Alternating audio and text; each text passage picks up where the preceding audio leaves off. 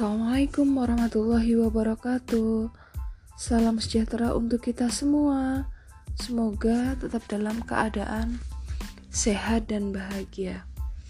Pembahasan kita pada pagi hari ini yaitu terkait dengan konsep diri orang Indonesia keturunan Tionghoa. Teman-teman tahu ya, bahwasanya uh, orang Tionghoa atau yang kita sebut dengan orang Cina itu tersebar di seluruh dunia sebenarnya. Tidak hanya di Indonesia, tapi juga di Singapura, di Malaysia, dan lain-lain. Nah, um, keberadaannya, keberadaannya atau keberadaan orang Tionghoa atau orang Tiongkok di Indonesia ini itu merupakan sebuah sejarah yang panjang terkait dengan perkembangan masyarakat Indonesia. Tapi eh, meskipun begitu, kita tahu bahwa etnis keturunan Tionghoa itu harus menghadapi stigma-stigma di Indonesia. Sebenarnya uh, stigma uh, kalau kita lihat kan sekarang ya stigma orang Cina itu kesannya kayak misalnya ada beberapa yang mengatakan bahwa orang Cina itu uh, jahat dalam artian dia menguasai ekonomi kemudian uh, banyak orang yang dia tidak pro Cina dan lain-lain sebenarnya permasalahannya permasalahan ini itu sudah ada sejak dulu jadi permasalahan tentang orang pribumi atau orang Indonesia dengan orang Tionghoa atau orang Cina itu tuh sudah terjadi sejak dulu. Nah, uh, Cina di Indonesia mungkin berbeda dengan Cina yang ada di Singapura. Kalau Cina atau Tiongkok yang ada di Singapura itu dia itu merupakan kaum mayoritas yang dia sangat dihargai di sana. Dihargai itu maksudnya diutamakan. Tapi mungkin e, berbeda dengan di Indonesia. Di Indonesia itu Cina itu merupakan atau Tionghoa itu merupakan orang atau kaum yang dia minoritas di Indonesia.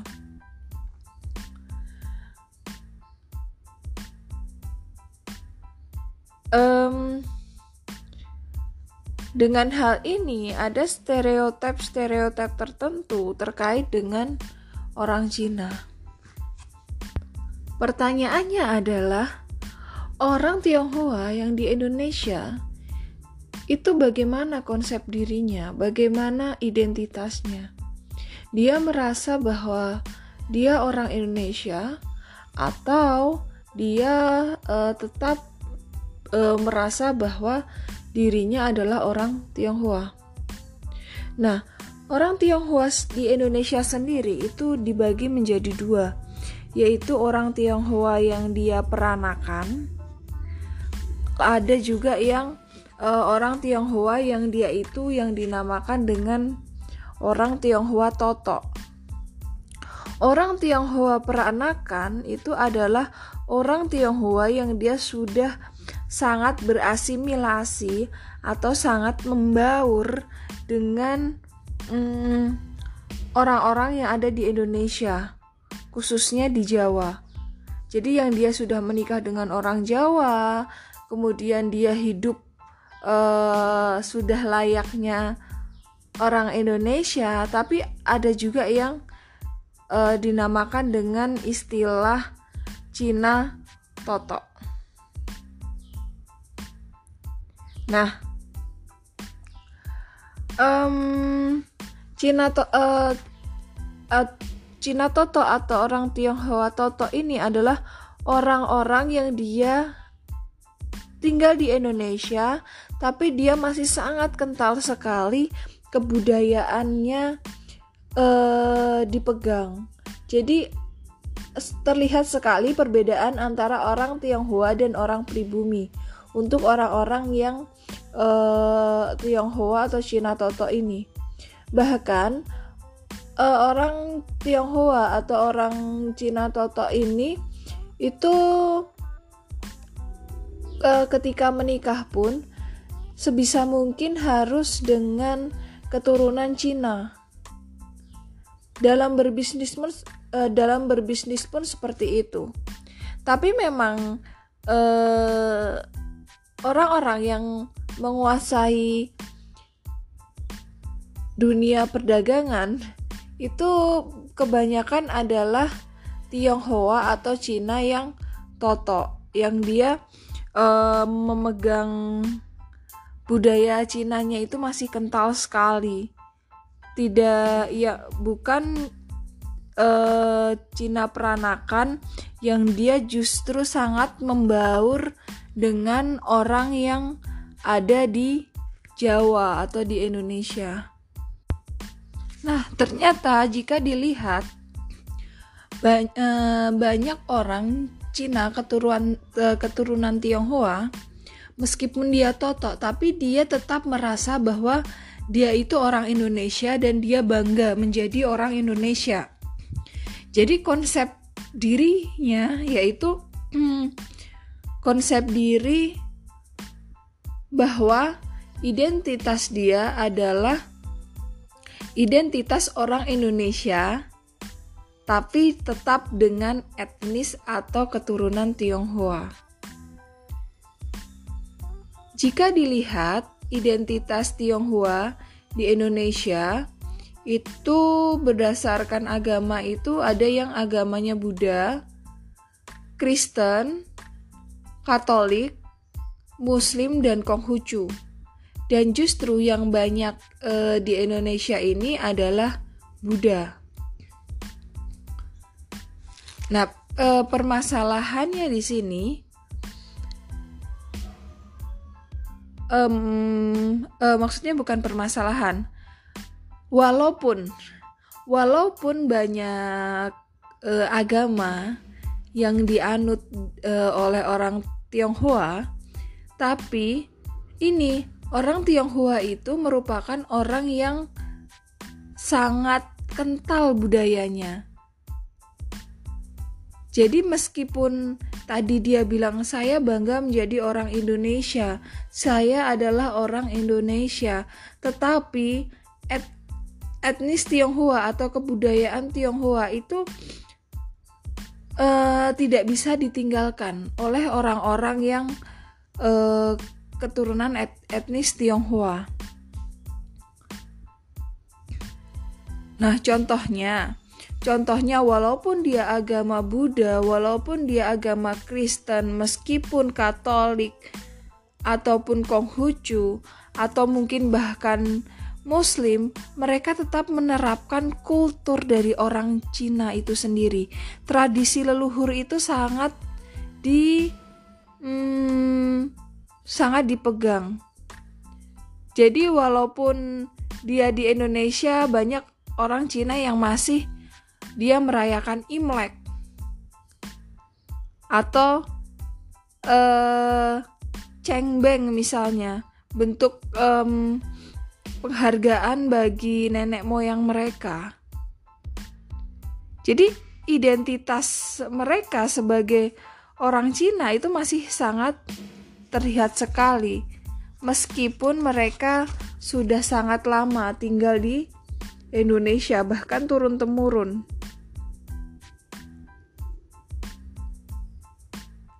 Lalu bagaimana dengan identitas dirinya? Mengapa sih Cina me, apa ya? menguasai dunia perdagangan? Karena memang etnis Tionghoa ini dari dulu itu dikenal uh, dengan keahlian dia dalam hal berdagang atau berniaga. Makanya uh, di Indonesia ini pengusaha-pengusaha sukses itu banyak yang dari etnis Tionghoa. Bahkan pada masa Orde Baru sendiri itu eh, orang-orang Tionghoa itu um, turut untuk um, memajukan atau merupakan salah satu dari kekuatan ekonomi dari um, orang Indonesia itu sendiri. Makanya kan ada istilah yang dinamakan dengan cukong. Mungkin sampai sekarang pun ada. Tetapi itu sebenarnya sudah lama. Karena memang orang Cina ini itu uh,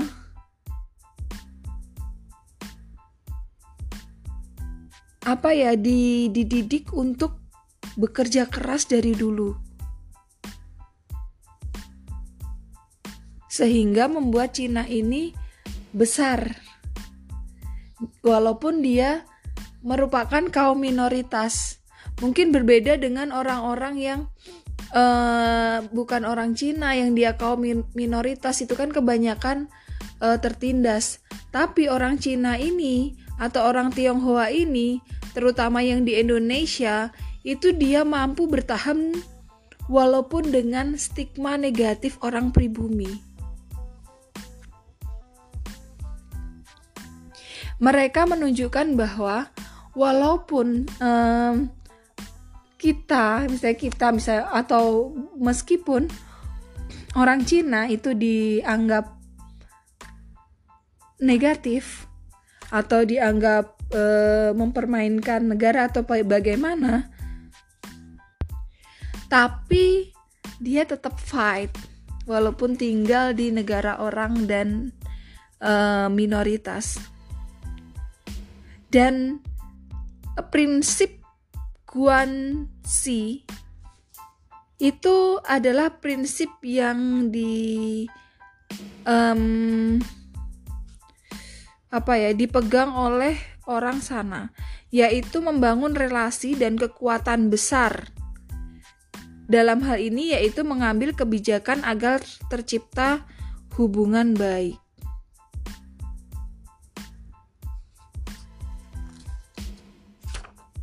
Jadi mereka memang uh, ingin untuk uh, menjalin hubungan baik, uh, kemudian uh, me, me, apa ya, menguatkan relasi, menguatkan kekuatan agar mereka bisa berhidup, uh, agar mereka hidup bisa hidup uh, di negara orang. Makanya um, apa ya dengan kegigihan mereka itu mereka bisa untuk um, bertahan di negara orang meskipun mereka minoritas. Nah, hal ini itu uh, banyak menimbulkan konflik sebenarnya. Jadi uh, bayangkan ketika kita misalnya orang pribumi dan kita mayoritas, tapi yang berkuasa di negara kita itu bukan kita, tapi justru pendatang-pendatang uh, dari Tiongkok atau orang-orang Cina. Meskipun sudah banyak turun-temurun di sini dan mereka merasa orang Indonesia, tetapi sentimen itu itu masih ada untuk orang-orang pribumi. Sebenarnya jadi sebenarnya bibit uh, kalau sekarang kita bilang ah apa-apa Cina, apa, apa Cina itu sebenarnya bibit itu sudah ada dari dulu. Perbedaannya apa? Nanti kita akan melihat uh, sebenarnya apa ya? Kenapa sekarang itu Cina itu sangat terblow up atau sangat apa ya sangat eksis tahun 1998. Jadi kan kalau kita uh, kalian sering nggak sih orang Indonesia yang bilang, "Ah, kamu tuh pelit kayak orang Cina" gitu. "Wah, kamu tuh sombong kayak orang Cina." gitu. Itu adalah sebenarnya bentuk sentimen orang pribumi terhadap orang Cina.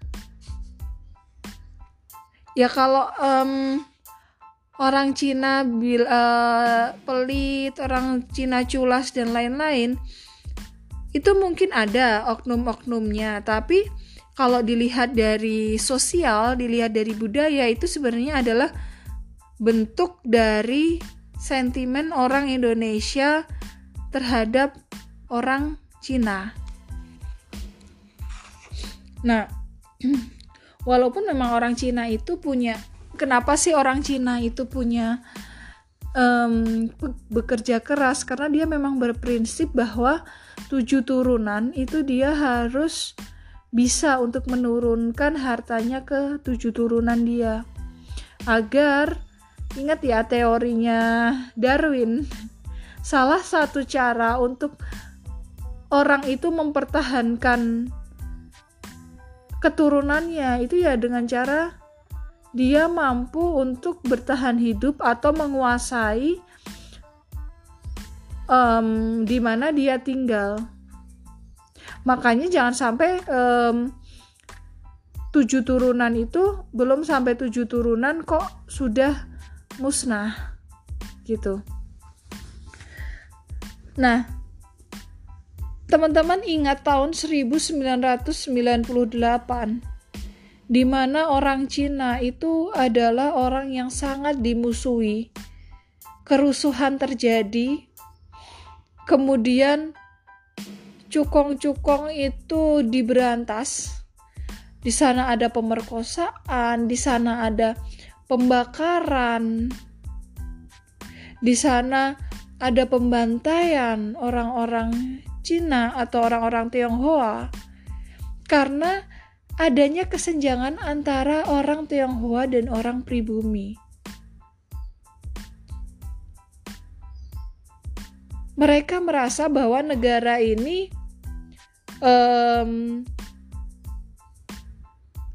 apa ya men, malah justru kayak kenapa negara ini itu sangat bekerja sama dengan orang-orang di Tionghoa dan merasa membesarkan bisnis-bisnis orang-orang Tionghoa dibandingkan uh, orang yang ada di orang pribumi sendiri.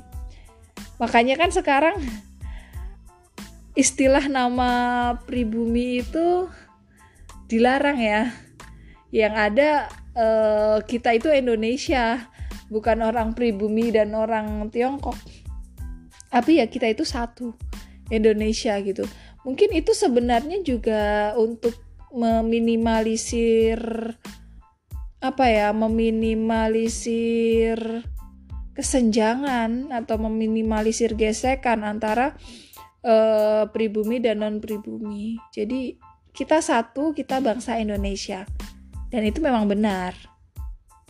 Nah, kemudian ke, uh, habis kerusuhan 1998 yang banyak orang Tionghoa yang uh, berkonflik kemudian banyak yang ada yang keluar dari Indonesia tapi banyak juga yang menetap di Indonesia karena dia merasa bahwa dia adalah orang Indonesia. Kemudian muncullah era reformasi. Nah, era reformasi ini adalah era di mana justru berbeda dengan era Orde Baru. Etnis Tionghoa itu malah justru uh, di era ini adalah uh, semakin dihargai. Imlek akhirnya menjadi hari perayaan nasional, padahal dulu tidak orang-orang Tionghoa kalau merayakan Imlek ya udah orang orang Tionghoa sendiri aja. Kemudian orang Tionghoa sudah mulai boleh untuk memasuki dunia politik. Orang Tionghoa sudah boleh eksis dia sudah boleh untuk um, ikut uh, serta dalam dunia pemerintahan. Contohnya misalnya Ahok. Dulu kan uh, orang yang menjadi pemimpin itu ya harus orang Indonesia, asli orang Indonesia, bukan orang keturunan Tionghoa. Dalam partai dalam berpolitik pun dulu nggak nggak ada. Orang Tionghoa mendirikan partai itu dulu nggak ada tapi sekarang mulai ada. Nah dengan adanya reformasi ini itu um, merupakan setelah kemarin ya dibakar kemudian um,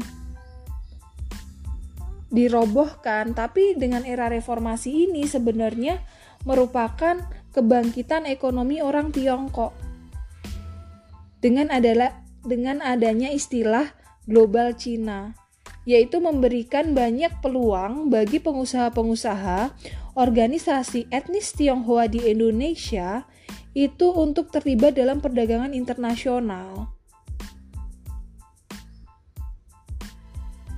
Pada bidang perdagangan eh, para wirausaha itu pembisnis itu dia malah justru kayak eh, kalau dulu kan nggak boleh ya mendirikan organisasi-organisasi eh, Cina atau Tionghoa secara wah gitu maksudnya secara terbuka. Sekarang uh, sudah mulai sangat terbuka.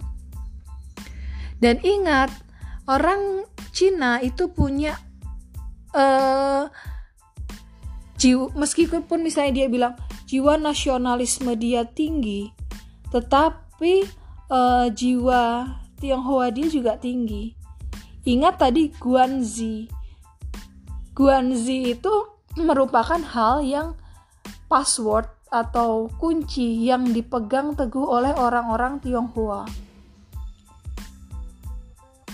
Bagaimana dia bekerja sama dengan orang-orang Tionghoa untuk membentuk jaringan.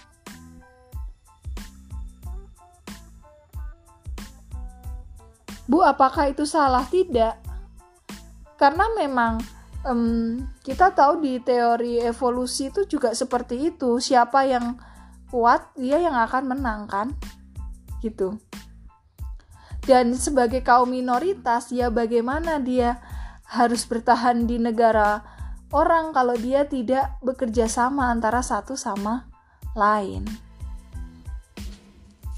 Nah, dalam hal ini kalau berbicara tentang konsep diri etnis Tionghoa, itu tidak terlepas dari sejarah etnis Tionghoa di Indonesia. Bagaimana dinamika politik Indonesia di zaman penjajahan Belanda hingga reformasi saat ini. Hal ini itu memberikan dampak uh, pada pembentukan identitas etnis Tionghoa itu sendiri. Proses asimilasi orang Indonesia sama Tionghoa. Lalu proses integrasi dengan pribumi. Stigma orang Indonesia atau stigma pribumi terhadap orang eh, Tionghoa itu juga hmm, apa ya membuat apa membentuk konsep diri sendiri, ke, uh, membentuk konsep diri orang Tionghoa itu sendiri. Jadi bagaimana orang Tionghoa ini tetap mempertahankan identitas diri mereka di Indonesia itu dengan salah satunya dengan cara membuktikan loyalitasnya kepada um, negara kita. Tapi dia juga tetap loyal terhadap etnisnya itu. Nah, Baik, uh, teman-teman, sampai di sini. Uh, jika mau didiskusikan, dipersilahkan. Wassalamualaikum warahmatullahi wabarakatuh.